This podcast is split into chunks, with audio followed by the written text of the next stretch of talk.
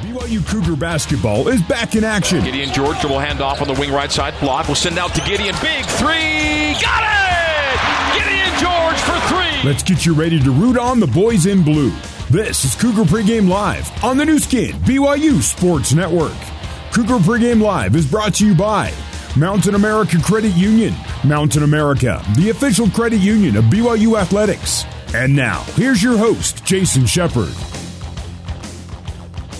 Good afternoon and happy Thanksgiving, BYU basketball fans. Hopefully, your Thanksgiving holiday is treating you well. I'm sure, just like all of us. Uh, I would assume your Thanksgiving is filled with lots of food today, lots of family experiences, and probably some football. But how about we we put the football aside for just a little bit and we focus on BYU basketball as we welcome you into Cougar Pregame Live. It is presented by Mountain America, the official credit union of BYU Athletics. Today, the BYU Cougars continue play in the Bahamas. It's the battle for Atlantis. The matchup today, the BYU Cougars and the Butler Bulldogs. Well, the Cougars dropped into the losers bracket after yesterday's loss to USC 82 to 76. While the start of the game was all Trojans, the Cougars fought back to take the lead several times in the first half. BYU actually only trailed by a single point at the break. The second half, completely different as USC got hot shooting the ball, and BYU really struggled to score until the last few minutes when they were able to pull within single digits. Towards the end of the game, BYU played a completely different type of game, and things were really working for them. They were forcing USC uh, into some turnovers. The defense got better. BYU able to turn that into some points. Unfortunately, just too little, too late to pick up the victory. Turnovers, once again, were an issue with the Cougars turning the ball over 17 times. Now, even though that's under the season average of around 19, it was way too many, and the Trojans scored 17 points off of those 17 turnovers. Now, some bright spots in the loss was the play of a couple of different players. One was Jackson Robinson. He came alive in the second half. He finished with a career high 16 points in the loss. He also hit four threes. Spencer Johnson also set a new career high with 18 points. Also, how about the fact that BYU hit a season high 12 threes in this game? That was certainly impressive.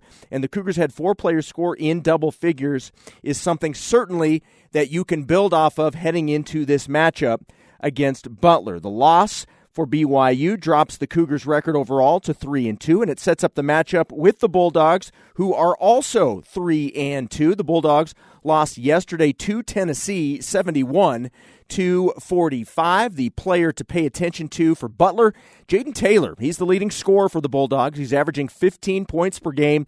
He scored in double figures in all five games this season for Butler. So this is something that, uh, sir, he is someone uh, that BYU's defense certainly will be uh, zeroing in on this afternoon in the Bahamas. Now, Butler won the only previous game against BYU, but since it was in 1930, it really has absolutely no bearing on today's game. It's just one of those fun stats that I like to give you. For more on today's matchup, Greg Wrubell caught up with assistant coach Cody Fueger earlier today after shoot around, and Cody talked about the uniqueness of playing in these types of tournaments. Christmas is Thanksgiving. It's all the same. It's all the same day. Every day is the same, uh, especially with these tournaments, three games in three days. Um, I, I, even forgot it was Thanksgiving until somebody texted me. I had a couple texts this morning saying Happy Thanksgiving. So, yeah, Happy Thanksgiving to everyone out there. Indeed. Uh, tournament time, three games in three days. Uh, it's not something you replicate at any other time of the year necessarily. What's the biggest challenge about, about this for coaches and players alike? Uh, getting rest, right? That, that's the biggest thing for coaches. It's like, man, you got to get the game plan. You got to shrink 20 hours worth of work into basically 20 minutes of implementing that into your uh, game plan. And you know, just trying to take the most important things and you try to guess ahead on what's going to hurt you. You know, what what are what's this other team going to try to do to take an advantage? So just shrinking all that stuff down uh, and being really specific with your guys in these, you know, in 20 minutes, which which they can you know take with them into the game because you still want them to play free and fast and you don't want them overthinking anything. So uh, simplifying the game plan that that's probably the biggest thing that we had to we have to do. In these tight turnaround settings, you put the previous game in the rear view so quickly. What is a takeaway that you uh, bring with you into the next game, though, from, from USC? Yeah, so like with USC, we'll we'll talk about a couple different things where you know they kind of hurt us. Where um, rebounding so important, right? In the second half, we gave up so many offensive rebounds. So we showed a lot of that to our film, or a lot to a lot of that film to our team last night, and just be like, hey guys, you know, rebounding, we got to hit first, hit second, and that that we can. When you say away. hit first, hit second, what are you saying there? So hit first, hit second. When we talk about that rebounding, we want to get the initial hit, so on the, the initial block out, and then we want to hit them again. We want to maintain um, contact and create space for ourselves to get this rebound. So we want to. We always talk about hitting first. That's that initial hit, mm-hmm. stopping him in his tracks, and then get another hit to get some space for yourself to get this rebound. Okay. Uh, what do you like from what your guys showed you in the USC game? Uh, some things I liked is I thought we actually moved the ball pretty well in the first half.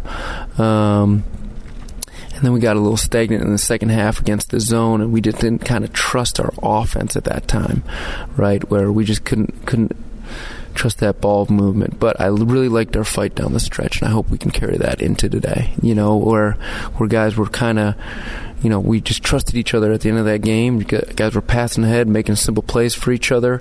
Um, defensively, we were active, getting deflections.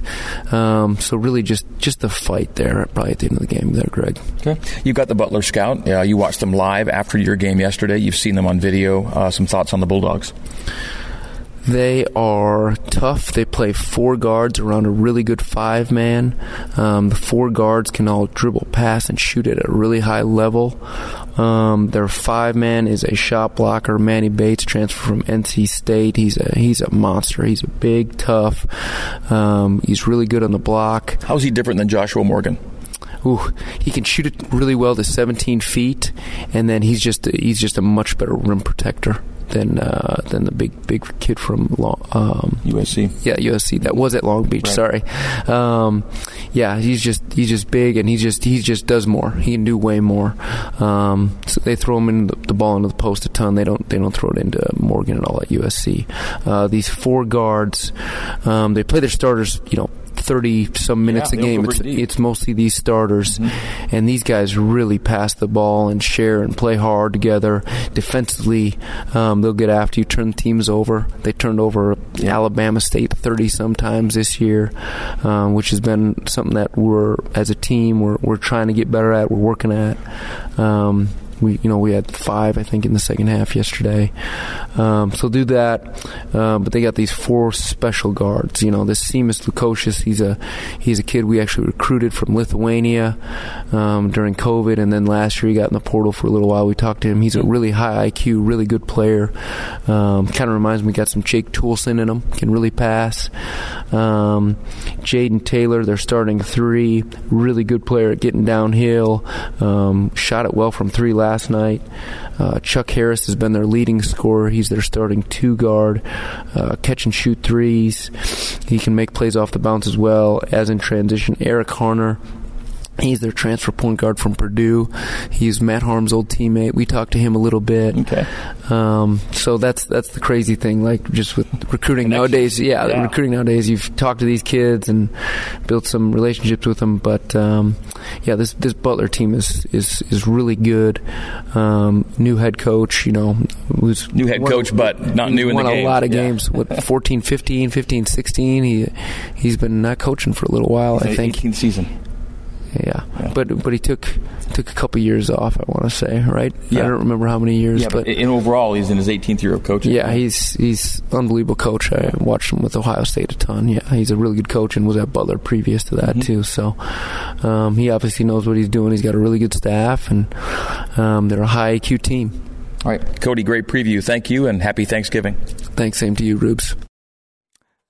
That was assistant coach Cody Fueger. Thank you to Cody, and obviously thank you to Greg Wrubell as well for getting that interview. A couple things I wanted to hit on, uh, and certainly it sounds like there were uh, there's a possibility that uh, quite a few players on this Butler team uh, could have been in this game, regardless whether it was for the team they're on currently or possibly for BYU. it, it is funny because they along the recruiting trail you're going to be you know having a lot of overlap with players and you know guys that you talked to and thought about you know when they were in high school and wanted to get them into your program you know you you end up playing their teams when they're in college. Well now beyond just the normal recruiting time when they're in high school getting ready to choose their college now you obviously run into some of these people through the transfer portal. And it sounds like you know there were a couple of guys that uh, that uh, the BYU basketball program were uh, was interested in that are now playing with Butler. So certainly uh, one of those uh, kind of funny coincidences that you have a matchup like this with so much familiarity. Uh, one other thing I wanted to hit on that Cody talked about Butler, one of those teams that will force a lot of turnovers. And look, and that's going to be something we're going to talk with Mark Durant coming up on the other side. We'll get our courtside conversation with Mark from the Bahamas in a minute. You know, we will hit on that as well. But, you know, this is going to be an issue all season long um, un- until BYU can find a way. Look, and it's easier said than done. It's very easy to say, well, hey, stop turning the ball over how you do that is it's not as easy. And so we'll talk to Mark about that. But with Butler being one of those teams that forces a lot of turnovers, that's something to really pay attention to today. And it, may be even more important for BYU to make sure that they hold on to the possessions, knowing just how good the Bulldogs are at forcing turnovers. And then the other thing he had talked about, and I know sometimes fans kind of roll their eyes with stuff like this, but when he was talking about how hard the team played, uh, I think that's a big deal and it's it's not a moral victory type thing, but when you have a team that will play hard and fight till the end, regardless of the situation, that will pay off in the end for this team. If you look at the two losses that BYU has on the season, obviously the one yesterday against USC, they fought hard in the first half. They fell down big, down by I believe 18 and fought their way back, ended up losing by six. So they showed some fight. They weren't giving up, got hot, made it interesting late. The other loss was the game at San Diego State. You're obviously going on the road to Viejas. It is a very hostile environment for a lot of people, certainly for BYU. But that's a game that BYU absolutely could have won. They led for the majority of the game. They were in it. Unfortunately, San Diego State, which was 19th at the time, made some plays at the end. They end up pulling out the victory. But that was a game BYU fought hard again. So even in both losses, BYU played hard to the end. That will pay off for this team as the season goes on. All right, coming up next, we'll head to the Imperial Arena for our courtside conversation with Mark Durant. That's coming up on the other side as we continue with Cougar Pregame Live on Thanksgiving, and it's on the Nu Skin, BYU Sports Network.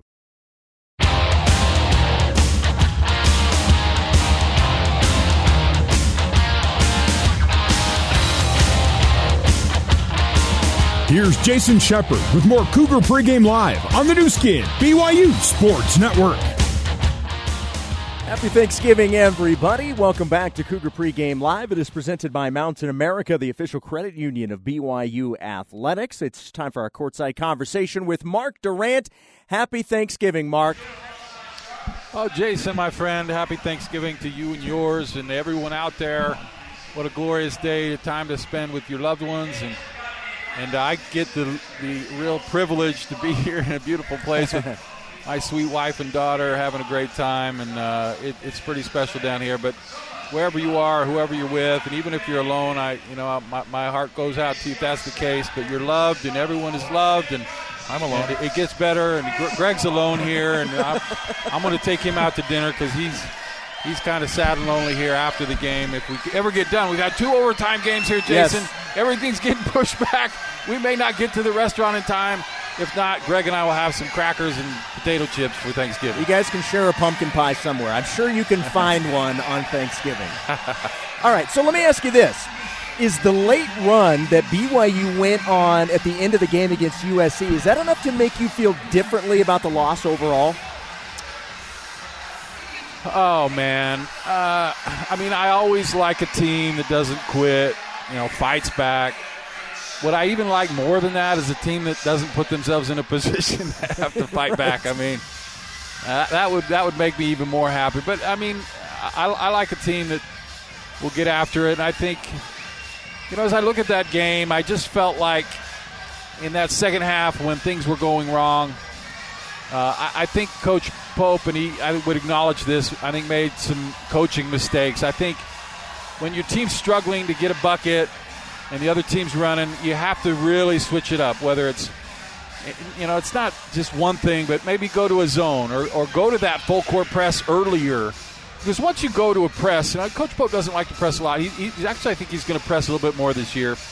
But when you go to the press, it changes your whole mindset on how you're playing. You, you automatically come on attack. You're automatically on your toes, attacking the other team, trying to get that turnover. And yes, maybe you, they get some easy buckets, but at least it changes the nature of the game. Whereas instead of kind of you feel like everything's slipping through your hands and you're on your heels and you can't do it. It, changes the, the, the, tenor of the game, and, and you're now on attack. And maybe it doesn't work, but I think you, when you're in that situation, you have to do something different. You have to make a change. You have to call timeout. You have to change the way the game's going. And I think BYU waited too long to do that until they were really down in that game, and uh, it was just too late. The valiant effort, yes, I love it. I, I love how Jackson Robinson played and Gideon played to get them back into that, but I don't want to see them in that position. And and uh, I think you can do some things differently to make sure you're not in that position. I guess is the bottom line. Turnovers is something we've talked about just about every game. Uh, 17 turnovers for the Cougars yesterday. It was not as dramatic, but similar to what we saw in the Missouri State game, where there were a ton of turnovers in the first half, and then BYU um, able to sort of corral that in the second half. They finished with 17. 17 points were scored off of those turnovers. But as, as we heard in Greg's interview with Cody, Butler's a team that forces a lot of turnovers, so that's certainly going to be top of mind today. It's very easy to say, well, stop turning the ball over. What, what do you think is the prime reason why this specific team is turning it over so much? Yeah, well, part of it, I think. I mean, there's there's a couple kind of turnovers, right? One is you're trying to do too much as a player individually. Uh, let's say I, I, take the ball and I dribble five or six times into the paint, and the helps collapse, and I think I'm going to squeeze through somehow and get a shot off. It gets knocked away, and I lose it. So one thing you want guys to be aggressive, but they have to be smart when it's open, when it's not. Don't force it if it's not. Don't put yourself in a position where, you know, let's say let's say Gideon George. Gideon George is a high dribbler, and it's not a, he's not a bad ball handler, but he's a high dribbler. So if he dribbles into the paint and he puts it in front of him and he's dribbling high, that's just like you know Black Friday let opening the doors. Guys are coming for that. They see that ball just shining there in front. They want that basketball. So Gideon has to be smart and pick his time. And then when he does go, go hard and be aggressive and no, don't hesitate. So you've got guys like Rudi and Gideon and others that are, are trying, I think, too much to force the issue, which leaves them uh, susceptible to turning the ball over. So that's one kind of turnover. The other kind of turnover is you're not helping your teammate, right? Okay? Whether it's getting open on the wing – you know, making the right cuts, getting working hard. It, it, you can't just pop out to the wing and say, "Here, pass it to me." You got to make a, a V cut. Uh, you have to you know go into your man and then out. Make that pass easier for your teammate. Or if you're a big man, Jason, and you're posting up and you're showing that big hand, and, and the, the, guard thinks, "Okay, I, I want to get it to you, right?" I want to help you, big fella. You got your hand up. I'm going to throw it to that hand, and they throw it, and then the defender comes around topside, able to slip through, knock it away.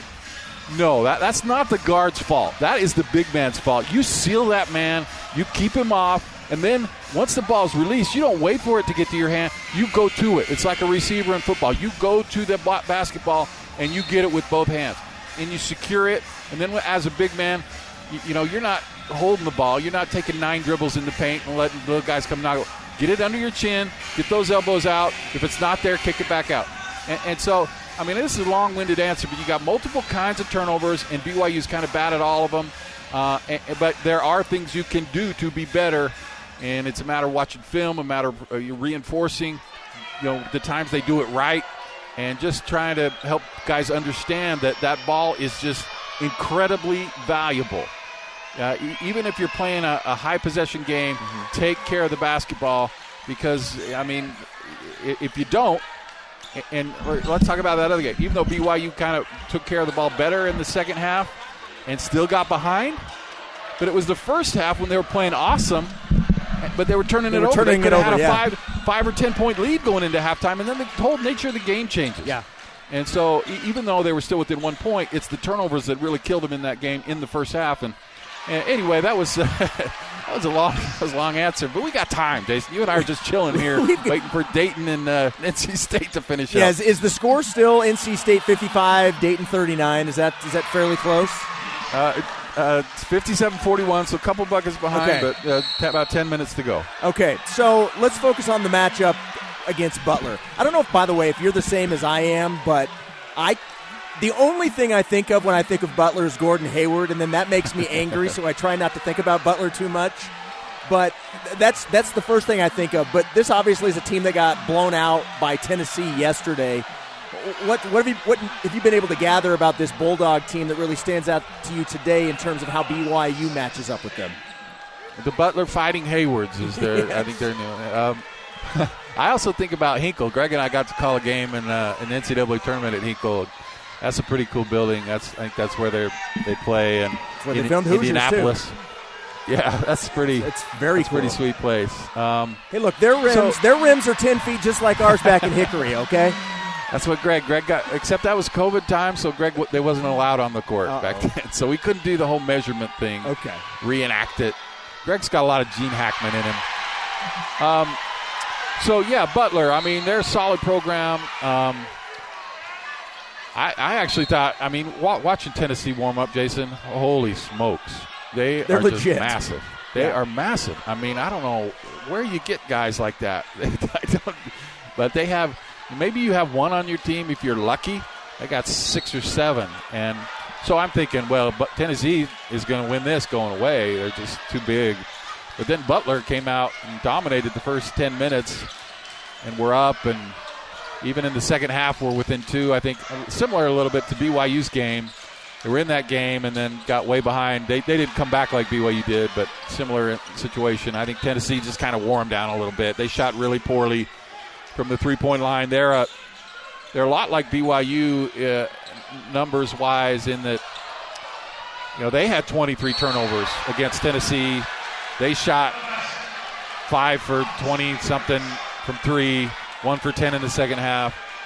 So they they had kind of played a little bit of a BYU game, but the, the numbers before that they haven't played great competition, but they they've been shooting really well, uh, and so it, it's kind of hard to know in this game which team for for each team is going to show up and which team can take care of the basketball, which team can shoot the ball well from three, and that's probably the team that w- will win it. But uh, I I think uh, Butler is a team that really, you know, certainly can compete with BYU and beat BYU if BYU's not ready to go. I think this is a critical game because again, it's a game that is winnable for BYU, and they need to keep winning. They need to win games to kind of get where they need to be.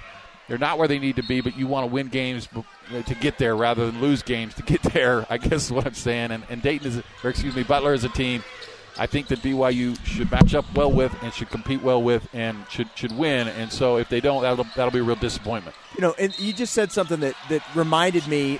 One of the things that's that stood out over the last couple of games, and look, there's only been two losses, but I think the way that Coach Pope and the coaching staff, and, and a lot of this I'm judging by you know post game comments and demeanor when whether you know he talks with with you and Greg uh, on post game. I've been really impressed with how Coach Pope and the staff have handled some of these losses. Obviously, you're very frustrated. You never want to lose. But we heard Coach Pope talk before the season started. We're going to experiment a lot. We're going to see what we've got. We're going to see wh- what works and what doesn't. We know we've got a tough schedule. We know what's ahead of us, but we need to find out who we are. I, I think I think how the coaching staff is handling some of the adversity, I think could really pay off because I think they see the big picture that it isn't about necessarily right now. Again, not not that you don't want to win every game, but they know they're trying to build something and find out what they have. It's hard for a coach. I mean, you, talk. Coaches are paid to win. It's hard to have the patience to leave a guy in that may jeopardize your chances a little bit, uh, just because you know that down the road that will help him, and, and maybe you'll win a game because he's able to get those minutes, or you have a group of guys on the floor that maybe you don't have a consistent scorer out there or that may have some weaknesses, but you keep them out there on the floor because it's important for them to have min- minutes and important for you to understand as a coach what the what the guys will give you.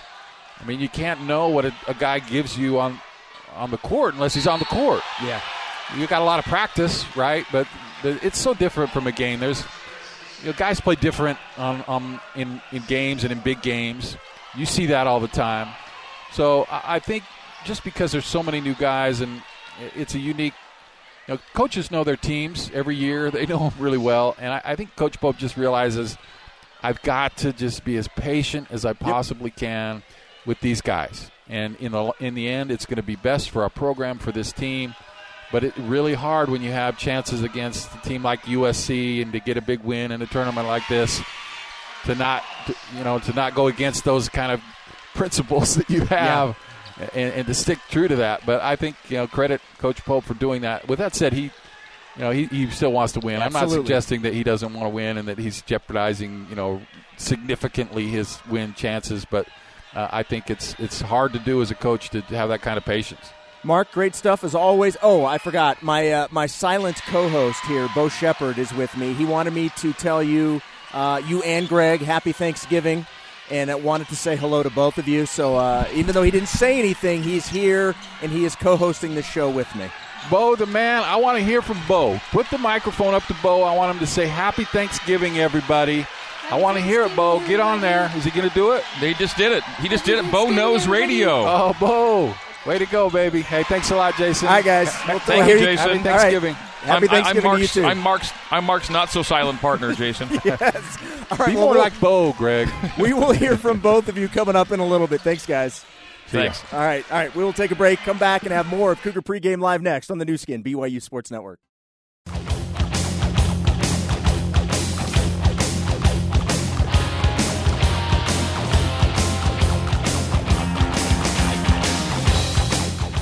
Let's get you back to Cougar Pregame Live. Here's Jason Shepard. Happy Thanksgiving to everybody. Cougar Pregame Live presented by Mountain America, the official credit union of BYU Athletics. The BYU Cougars and the Butler Bulldogs coming your way. The game before ours uh, is still going on. That's because the two previous games went to overtime. Obviously, everything gets uh, stretched out a little bit. And the rule is once the game ends, you have to wait 30 minutes. Everybody's got to have the same amount of warm up time, and you've got to go through these certain protocols. So when the one first game goes to overtime, pushes the start time. You have to wait 30 minutes. The second game goes to overtime, does the same thing. That's why we are uh, a little bit later and expect to be later for tip off uh, than we were expecting today. Let's get to some of those scores. Uh, the game going on right now Dayton and North Carolina State. Let me uh, refresh my computer to get the most updated information. 7.53 to go in the second half, and right now it's NC State, the Wolfpack, with a 59 45 advantage. So, you know, with eight minutes to go, still plenty of time, but right now the Wolfpack with the lead. The earlier games, both featuring top 25 teams. We will start with number three, Kansas. They win in overtime over Wisconsin, 69 to 68. That means Kansas will advance to the championship game in the Bahamas. They will face number 22, Tennessee, who also won in overtime over USC, 73 to 66. How about this? A team out of the WCC given number one North Carolina, at least by the final score. I'm going to be honest, I didn't see this game. I'm just looking at the final score. Uh, but the Portland Pilots only lost by eight to the Tar Heels. Number one North Carolina 89, Portland 81. Also, uh, number eight Duke defeats Oregon State 54 to 51. If it's Thanksgiving, that means we've got NFL football for you. There is one game going on right now. It is in Dallas, the Cowboys hosting the Giants. They are nearing halftime. In fact, 20 seconds left in the second quarter, and the visitors from New York have a three-point advantage at 10 to 7, Giants leading the Dallas Cowboys. Later on tonight, the third game of the triple header in the NFL will be in Minneapolis, the Vikings hosting the New England Patriots. Earlier today in Detroit, a valiant effort by the Lions. They just came up short the Bills win on a game winning field goal 28 25 over Detroit. In the loss, former Cougar Jamaal Williams, 18 carries, 66 yards, and a touchdown. All right, coming up Saturday night, BYU football wrapping up the regular season on the road at Stanford. It's, uh, it's going to be a late one. Make sure you get in a nap. Uh, that is a 9 o'clock Mountain Time kickoff pregame coverage. Uh, I'll have a Cougar pregame live along with Riley Nelson and Greg Wrubell will talk. Will join us and talk with us. Uh, Mitchell Juergens. That will start at seven o'clock Mountain Time. But one of the interesting storylines in this game is former Stanford Cardinal fullback is Houston Heimuli, who obviously is now with BYU, and he is the subject of my Shep Talk interview that you will hear during Cougar pregame live on Saturday evening. Here's a little bit of a preview, and because of Houston's situation, having spent the majority of his career in Stanford and now coming to BYU, I think he had, and I think we all had some expectations of what this season may look like for Houston on the field. Hasn't really worked out that way. So I asked Houston if he's okay or how he feels that maybe his biggest impact on this team is coming off the field than on. Yeah, and I think that's kind of along the lines of where I was saying, you know, I'd be patient with myself because I wanted to play a lot more, and that's how every player feels. You know, I think every player feels that way. Um, but for me, you know, I had to had to really look at myself and say, okay, am I going to drag down this team? You know, if I don't get what I want, am I going to be a negative influence, or can I help BYU whatever I can? You know, this is a school I love and cherish since I was a kid, so I thought I need to whatever way I can support it. How did that manifest itself? How do you think you helped the team? Um, honestly, I really don't know how I help the team, except for I always make sure my attitude is upbeat. You know, I don't want to bring anyone down. I don't want to say anything bad about people. Um, and that, you know, during games, my goal is to like make sure everyone's heads are on. You know, it's it's it's, it's easy to lose faith. It's easy to lose momentum. But you know, I've been in college football for six years, and you know, I really do feel I know what kind of attitude it takes to to win games, attitudes it takes to keep your head on. So my goal is to share that wisdom, keep this team up, and then just give my effort in whatever role, either special teams or on the field, Uh, that I can fulfill.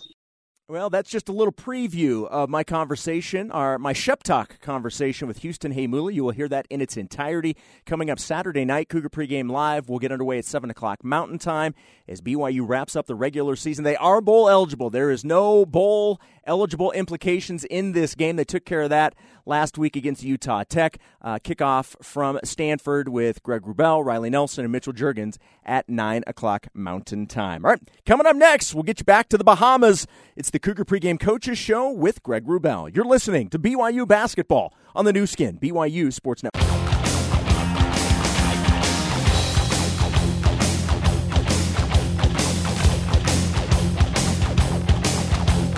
It's time to get the inside scoop on today's game. This is the Cougar Pregame Coaches Show, brought to you by Zions Bank. For the support you need to power forward, Zions Bank is for you. Now let's head back to the Built Bar courtside seats and join the voice of the Cougars, Greg Wrubell. Good afternoon, Cougar basketball fans, and happy Thanksgiving as we welcome you back courtside inside the Imperial Arena at the Atlantis Resort on Paradise Island in the Bahamas. Today, the BYU Cougars are in bounce back mode as they look for a win in the consolation bracket at the Battle for Atlantis. The 3 and 2 Cougars set to battle the 3 and 2 Butler Bulldogs. BYU losing its tourney opener yesterday to USC. Butler took one on the chin against number 22 Tennessee. I'm your play-by-play commentator, Greg Wrubell. With me is the former BYU Ironman and social media humorist, Mark Durrant. And uh, Mark, Wednesday was a frustrating day uh, for BYU. The Cougars they mount this inspiring late game comeback, but uh, kind of ran out of time against the Trojans. Yes, I used to watch MacGyver growing up. Right, MacGyver. He'd always just nick a time. He just had just enough time to get done, save the day.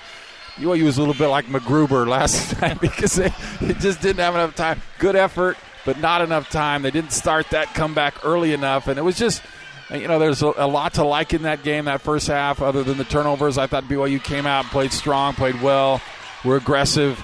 But you had about 10 minutes in that second half where everything fell apart. Not only was USC getting hot, hitting mid range jumpers, making everything happen on their end, BYU just could not buy a bucket. And it's just too late, too big a, a, of a deficit, too late. And uh, obviously, you like the, the effort. You like that BYU got back in it. You like that Jackson Robinson played well and Gideon George. But you don't like that you put yourself in that situation. And that's the problem with this team right now just inconsistency. Where are you going to get points from? Who's going to step up and make the plays? You're, you're, you're open to have times in games where it just doesn't go right for you because you don't have that consistency yet. MacGruber. Poor MacGruber, man. He just couldn't get it done in time. So I'm always distracting him. Yep, it's a great reference. Uh, coming up next, we'll hear from BYU head coach Mark Pope as the Zions Bank Cougar pregame coaches show continues live from the Battle for Atlantis on Paradise Island in the Bahamas. And by the way, Mark, Paradise Island is aptly named, is it not? Oh man, what a time we've had! I don't know about you because you're so focused on everything. I got my wife and daughter. We're just having an amazing time. We went into Nassau today, mm-hmm. did some shopping. And isn't that a quaint downtown? Beautiful downtown, yeah. quaint. Uh, you get mobbed by people trying to sell you stuff, but that's okay. Uh, and uh, had a great time. But yeah, it's it's amazing here and a really neat setting I've always wanted to come down here for this tournament, and here we are, yeah. and I'm loving every second. And it gets bigger and better every year. Bobby Hordusky, uh, BYU basketball's operations director, played here back in his college days, but he said it's just a different deal now. Uh, the TV, the, the, the crowds, the the, the, surrounding uh, build up to it's just so much bigger, and it gets better every year. And again, uh, next to the Maui Invitational, best field of any Thanksgiving turn- any Thanksgiving week tournament certainly is this one. Yeah, great teams. I mean, you got overtime games. You got Kansas winning on a crazy shot in overtime today against Wisconsin, and exciting games. But just the destination. Kids right. want to come here. Teams want to come here. Fans want to come here. You build it, they will come. We want to go to break, but we'll tell you that uh, we're a little bit late with the tip time for BYU because of the two overtime games earlier today and now in front of us, we've got the closing minutes of Dayton and NC State. NC State 70 and Dayton 57, 315 to play. Today's winner between Dayton and NC State will take on the winner between BYU and Butler, and the two losers face off tomorrow on the concluding day of the battle for Atlantis. NC State going up 15 as we go to break. It's the Wolfpack 72 and the Flyers 57. Three minutes to go in this game. Our game is coming up next on the Nu Skin, BYU Sports Network.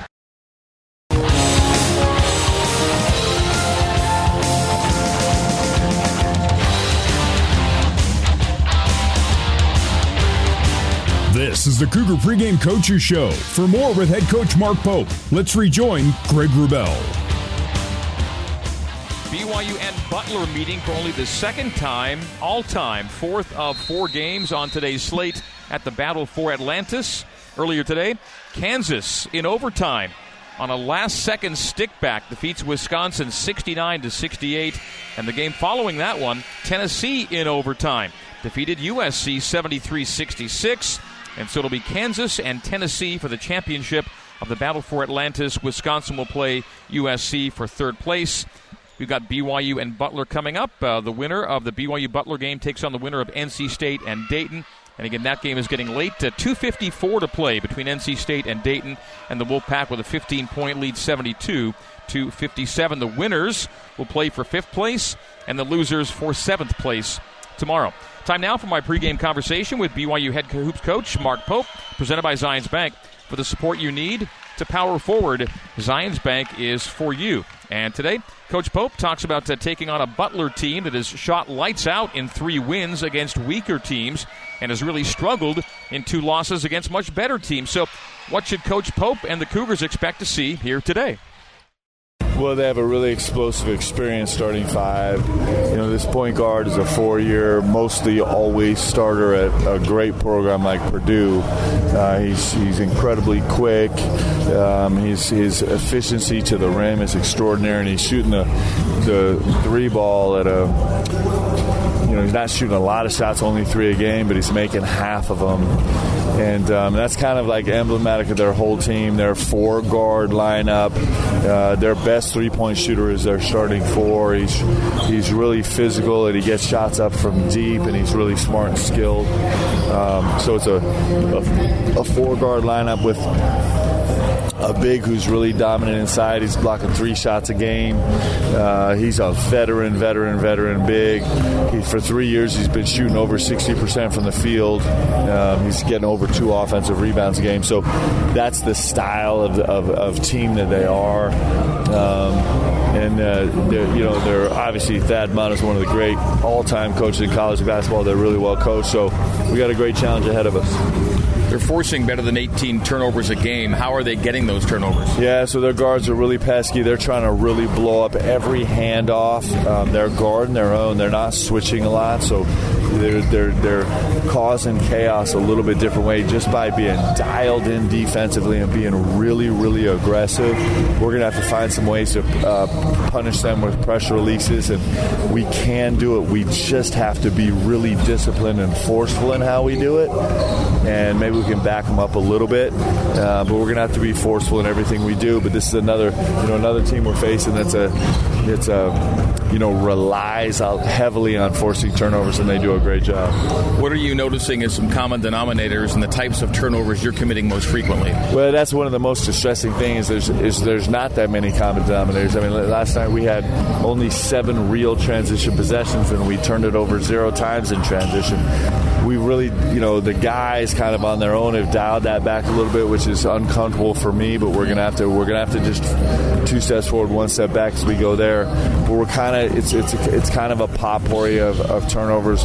It really, at the end of the day, um, it's it's just you know we, we, we had a long edit last night on just ball strong plays where it's just you just refuse to cough up the ball and, and so part of it is that and that's a learning process. It's kind of like those guys that have you know hundred dollar drives and a, and a ten cent finish where you kind of lose your energy at the rim and we felt that a little bit last night where we're we're we're actually making really decisive moves. We're getting two feet, getting to a power play, and then we're just a little bit soft with the ball. One of the things about a young team is they have to learn about you. You really do have to learn one how to compete and two how to how to respond to the physicality of the game. And we're we have to learn that lesson. We don't have a lot of veterans who've logged a lot of minutes at this level that understand what that means. And so, um, you know, we're taking a chin a little bit on the chin a little bit right now as we go through that process. But these guys really want to learn, and they will. What's something you would take that was good in the USC game and, and, and want to use it tonight? Well, you know, listen, our our uh, our defensive effort was was um, was kind of a little bit hit or miss. So, you know, in the first half, especially with the starting unit, um, you know, our dim numbers were elite level in the first six minutes of that game, and and um, we were giving guys we were giving guys nothing easy, and they made some shots, but they were tough two shots, and and a lot of the game was uncomfortable. A lot of the game was uncomfortable for USC, and. Um, and then you know we, we, we, we had spurts where we really got away from that. Um, and so we need to find our consistency there but we do have the ability. We, we are capable. Um, it's just again it's just a young team learning about what it means to play like every second of 40 minutes. And that's a that's a you know, there's not many people in their lifetime that ever get to understand what that really means. And these guys are trying to understand what it means. All right coach thank you for the preview good luck against butler we'll talk to you post game thanks man all right, that is Mark Pope. Time now for today's Keys to the Game, brought to you by your local Ford stores. BYU basketball is built Ford proud. Mark Durrant has his keys for the game against Butler. I think this is a chance for BYU to do a little bit better in the paint and rebounding. I think you maybe five to ten advantage on the boards and and maybe five to ten points on the second chance points. I, BYU needs to do better at that. I think this is a chance for Foose and Atiki to play better. So I'm looking in this game for BYU to, to, to have a real edge in the paint and then utilize that and uh, and take advantage of that uh, advantage. Take advantage of the advantage. Uh, take advantage of the advantage. That that's, that's, advantageous. As we go to break, we remind you to go to BigOTires.com and make an appointment at one of 50 locally owned and operated Utah locations. Big O Tires, the team you trust. The BYU Store Cougar Tip Off Show is next, including a conversation with BYU Deputy AD Brian Santiago. We are live at the Battle for Atlantis inside Imperial Arena at the Atlantis Resort on Paradise Island, Bahamas on the Nu Skin, BYU Sports Network.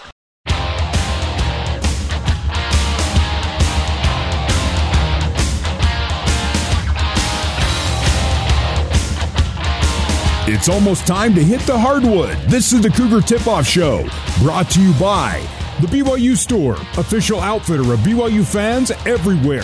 Also brought to you by the BYU Creamery, the classic BYU tradition. Have a scoop today. Also by Siegfried and Jensen. Siegfried and Jensen has been helping Utah families for over 30 years. Now, let's head live to the Built Bar courtside seats and join Mark Durrant alongside the voice of the Cougars, Greg Wrubell. Good afternoon once again, Cougar Nation. We are coming to you live from Paradise Island in the Bahamas at the Atlantis Resort. And this is the battle for Atlantis. Day two, and today the BYU Cougars play a consolation bracket game against the Butler Bulldogs, the second ever meeting coming 92 years after the first get together at Hinkle Fieldhouse in Indianapolis back in 1930. A game won by the Bulldogs 55 34 and I'm told it was a dizzying array of set shots and layups.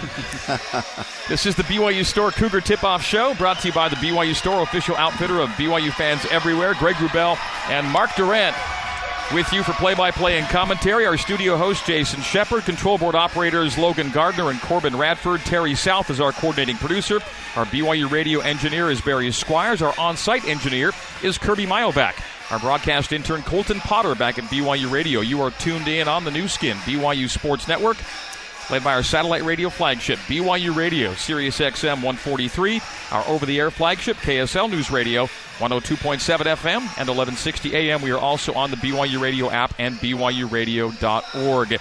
We are pleased to be joined by BYU's Deputy AD, Brian Santiago. As the countdown clock has been set to 20 minutes, you add four minutes to that, and in 24 minutes, that is at 6:50.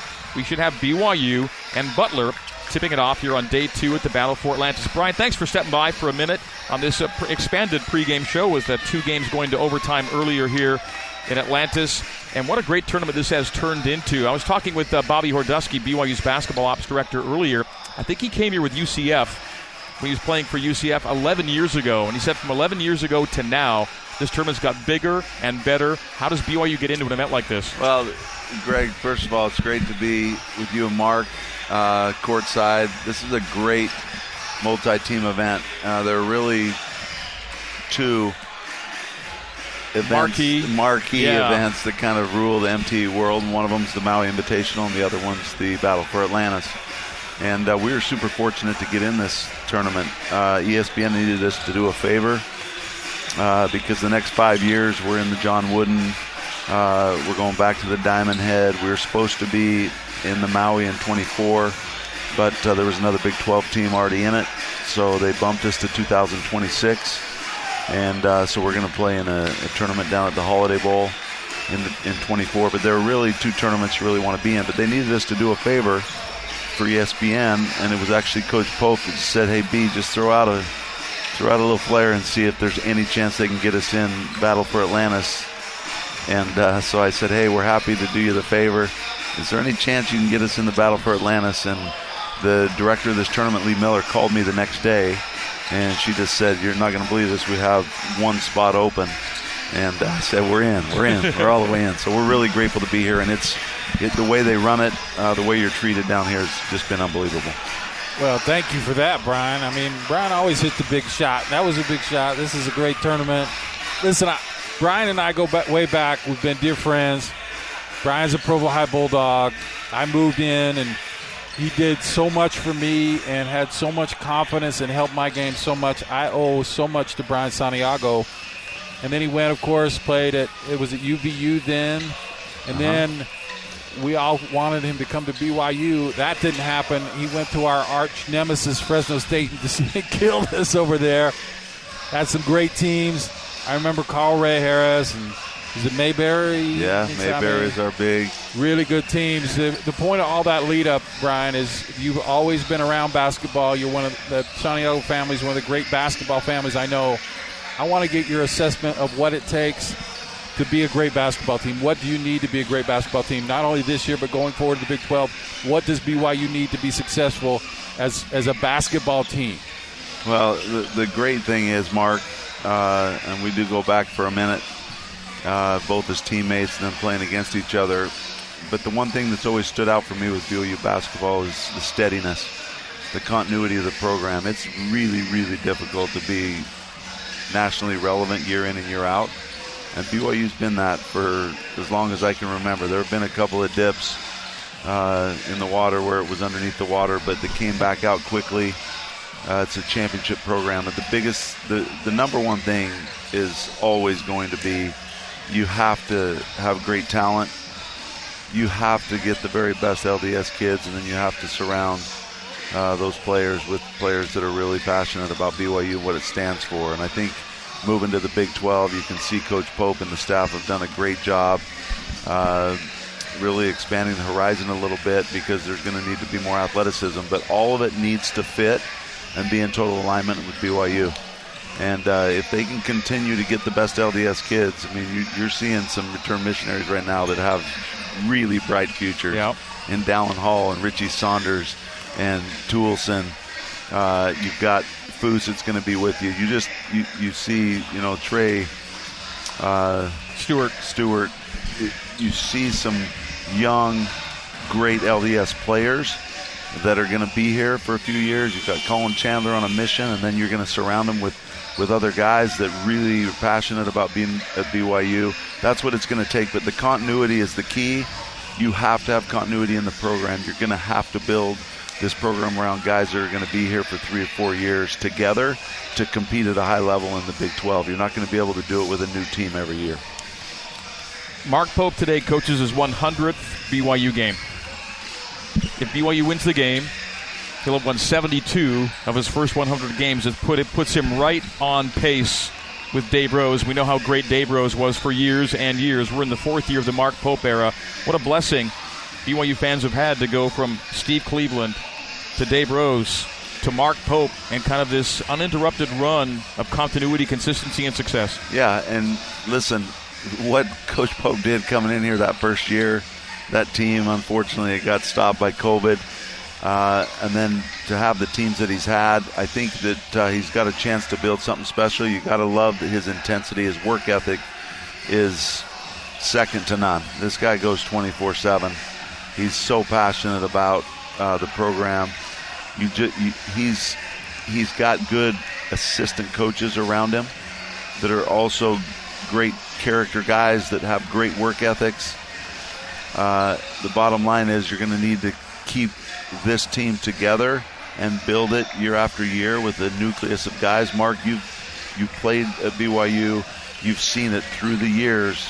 The greatest teams are the teams that kind of grow together and have two or three years under their belt. We look back to the, you know, two or three of these teams that made great runs, senior laden, yep. veteran guys. They've been together for two, three, four years. They know how each other play. That's what it's going to take. And so I'm excited to see what Coach does with this group of talent and uh, to see if they can continue to build on it and grow together because they, they've got a chance to do something special. Yeah, well, real quick, what about this year's team? I mean, where do you see their strengths? What do they need to work on to, to get to where they need to be this year? I, it's a great question. And, and I think uh, as you watch this team, the, the biggest factor is going to be the combinations. Who, who, who are they going to play together that really click? right now he's I think he's still looking coach is still looking for that group that's really going to click together. You continue to see different guys playing significant minutes. We've already seen Dallin Hall hit a game winner and play the entire second half of games help us win those games. The other night he didn't play as much. Rudi plays the bulk of the minutes. You, are seeing you know Waterman stepped up and been hitting some big shots but there have been games where he hasn't hardly played any minutes, like at San Diego State. I think coach is still looking for those combinations. You know, Gideon's got to be a go-to guy. You know, Foose has got to continue to step up. I still think Foose is a little hobbled. We're not seeing the explosive Foose that we've seen, but I think that'll come. Uh, but you're gonna; those are the guys they're gonna need to look to, and then they're gonna have to find the right combination. But I, you know, I'm I'm passionate about him building this thing. We know they're young really passionate about him building it the right way with, with those young guys and seeing them through some bumps in the road. We're going to see it. Uh, you know, we saw stretches the other night that were fantastic. We saw stretches that were not fantastic, but they're building something, right? And they're tr- they're playing so hard. The other night they had five, six, seven possessions where they played such great defense, offensive rebound just kind of breaks their back. Yeah. They're, they're, which is going to happen. But I like I liked the resiliency that we saw at the end of that game. It could have easily gone to a 25 30 point blowout, and instead, BYU had a legitimate chance to win that game. Three possessions in a row yeah. at seven or eight points, and we turned it over, took a bad shot, and, and missed the front end of a one on one. Otherwise, you're in a two or three point game with a minute and a half, two minutes to go, and anything can happen. I was super impressed that they were able to come back and fight their way back into that game. Brian, always great to have you on the headset. Thanks for stopping by and spiking the ratings, man. Let's go. Thanks, Let's Ryan. go, Cougs. All right, coming up, we'll hear from Butler assistant coach Maurice Joseph on the Nu Skin, BYU Sports Network.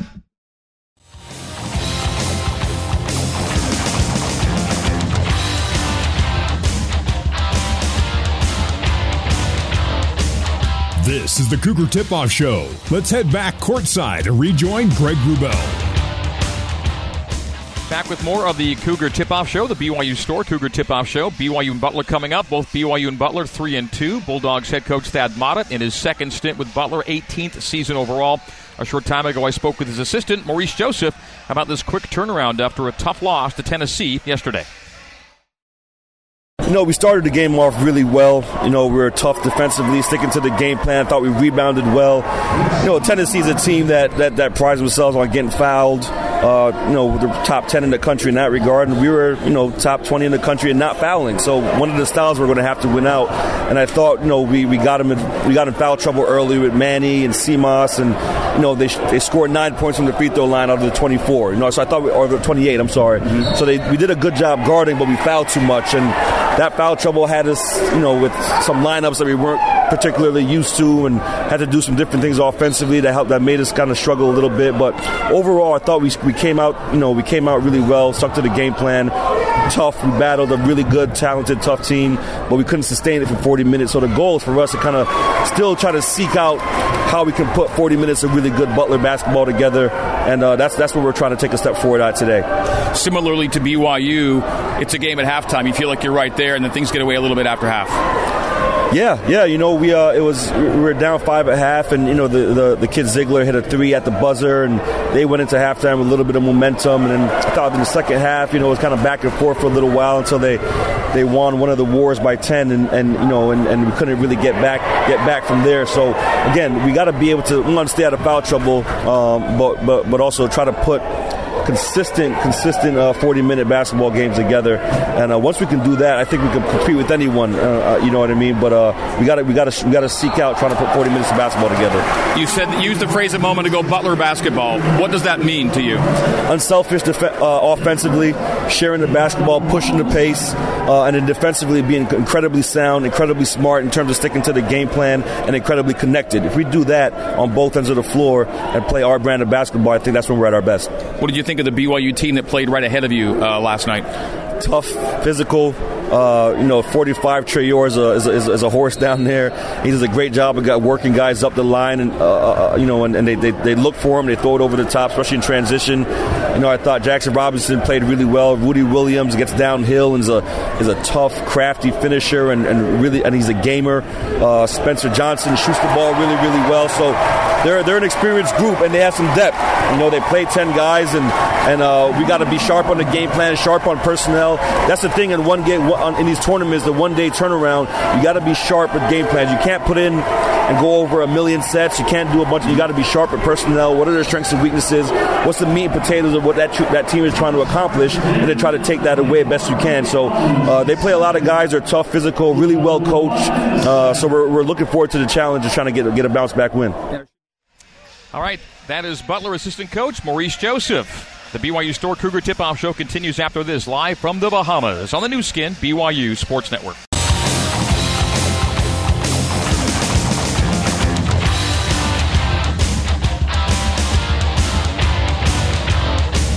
Welcome back to the Cougar Tip Off Show. Let's rejoin Greg Wrubell.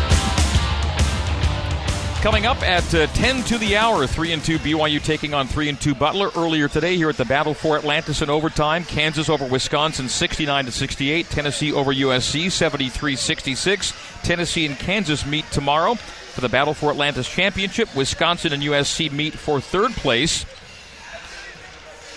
Just before this game, NC State defeated Dayton 76 64. NC State will play for fifth place against the winner of BYU and Butler. The loser of BYU Butler plays Dayton in the seventh place game tomorrow. All right, some final words before tip off are coming your way next. This is the BYU Store Cougar Tip Off Show live from the Battle for Atlantis, Paradise Island, Bahamas, on the Nu Skin, BYU Sports Network.